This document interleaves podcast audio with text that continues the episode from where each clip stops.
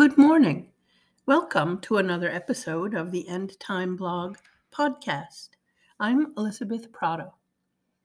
At the blog at the top, I have a picture of close up of a dogwood blossom, which I was unfamiliar with until I moved down here to Georgia.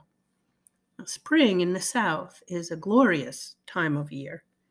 The fresh light green of the grass, the wealth of blossoms everywhere, so many flowers.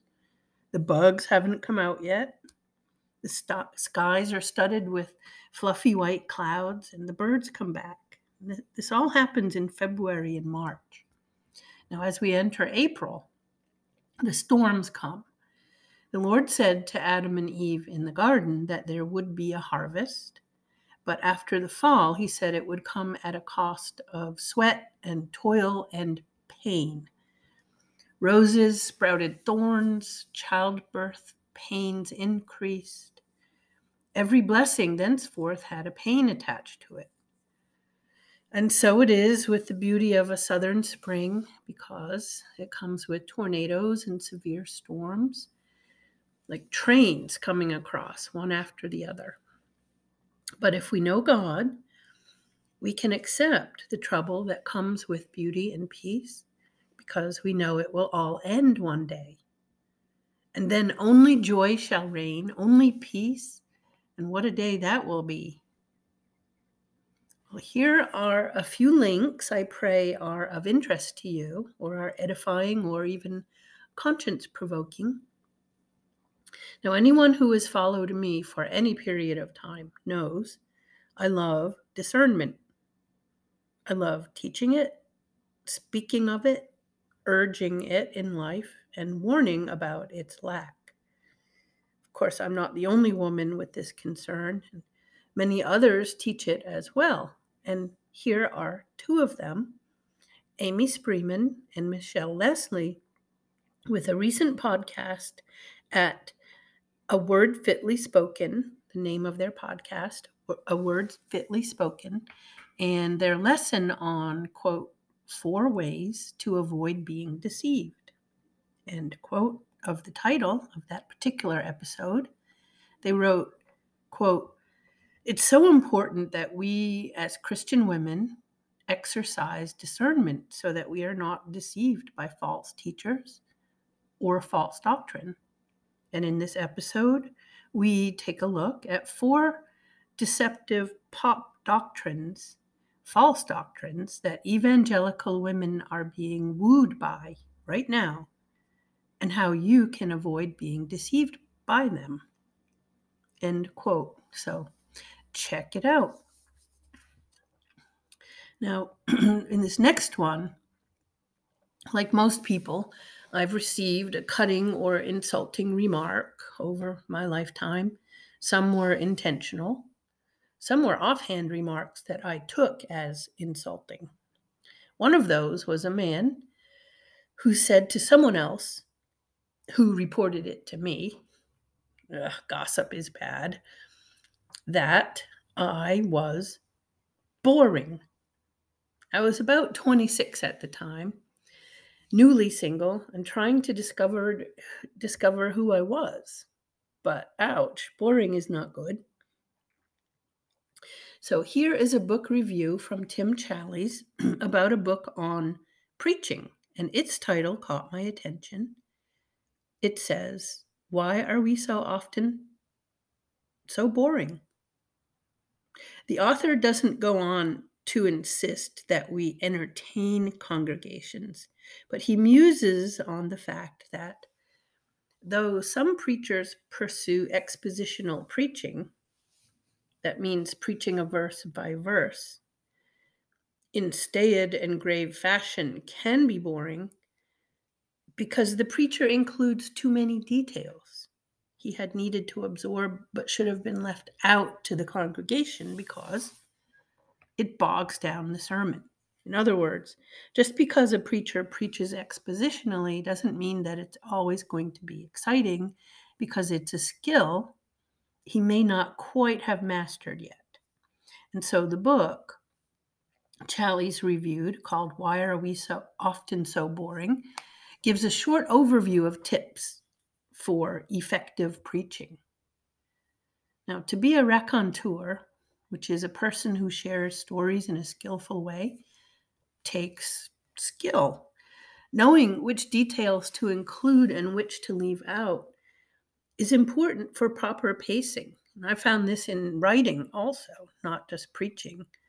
Any speaker or writer needs to remember what to put in and what to take out.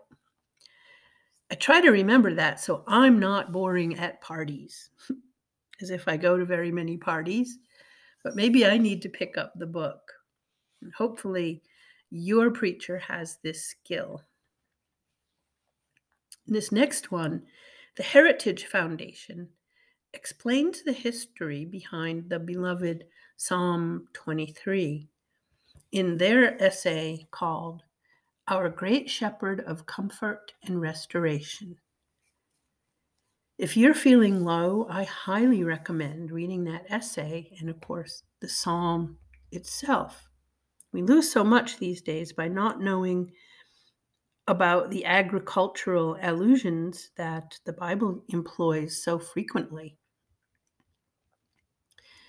Now, I'm not a board game player. I'm not a game player of any sort. I'm unfamiliar with Dungeons and Dragons, other than that it exists. However, World Magazine reviewed the new movie Honor Among Thieves. That's the title, Honor Among Thieves. And it's based on the game of Dungeons and Dragons. And they reviewed it positively.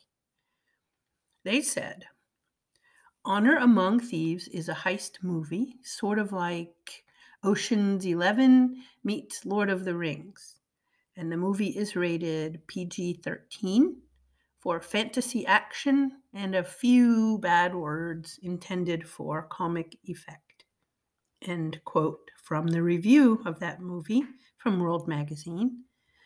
Now, hopefully, being rated PG 13 means there'll be a few things in the there will be few things in the movie that curled my hair and distressed my spirit i love a good caper movie i loved the sting when it came out and i did enjoy oceans 11 the remake and dirty rotten scoundrels and lots of others like them now i haven't seen honor among thieves but I'll include a link, as with all the other links I'll include in the show notes, to World's review of that movie, and it's in theaters now. Now, a PS here, a warning the link that I'll put to the review of Honor Among Thieves includes a review at the bottom of another movie, too, called His Only Son, about God and Abraham when God said to sacrifice Isaac And that movie is produced by Angel Studios, the same people that made The Chosen, which means Mormon and therefore not edifying. So ignore that second review in the link. And in this next one, David Huffstutler at G3 Ministries wrote about our common salvation in Jude. Now, I enjoyed this unearthing of truths from Jude. Jude is a book I love because it's about discernment. But Jude also wrote at the beginning, before he delved into the discernment part, that he wanted to talk about our common salvation. So, what is our common salvation? How does it inform our everyday experience as a Christian? and read the essay at G3 Ministries to find out about our common salvation. It's a good one. Now, bio- excuse me, biology is much in the news today, usually related to gender. remember, there are only two genders. Here is an article from the Biblical Science Institute on irreducible complexity which is also known as evolution is false. That's my that's my um, addition, my def- definition there. But The Biblical Science Institute explains irreducible complexity very simply and understandably, and how our biology is so complex that to reduce it, to take even one part of it away, would make the whole thing crumble. So evolution really could not have occurred. There are people, sadly, out and about in life and on social media who want to cancel John MacArthur. They do everything they can to do so, including bearing tales and slandering. In one recent case, a gaggle of women with an axe to grind who also hate John MacArthur, circulated a photo of him that includes Joni Eareckson Tada and also disgraced pastor leader Bill Gothard. These ladies attempted to make a tie between Gothard and MacArthur with innuendo and slander and lies. Now, Ron Henzel came up with an investigation into that photograph because it had been presented without any context or any provenance. Nobody knew where it came from, only what these ladies were saying about the photo. It's just three people in the photo standing around laughing. So the investigation at MidwestOutreach.org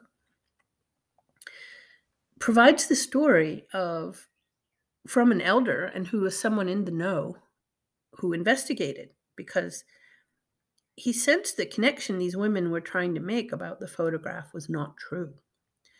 His results provide context and debunking in grand fashion.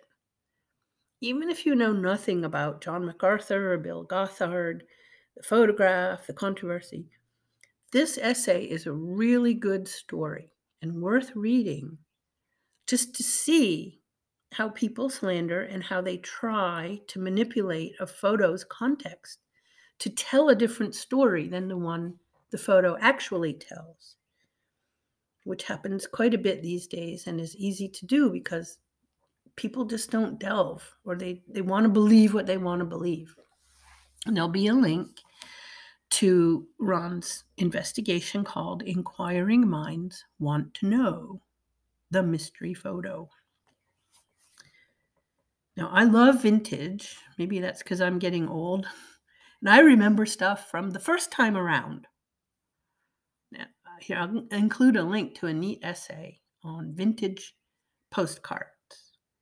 The photographer has some vintage postcards and then visited the same places today and compared them in then and now fashion.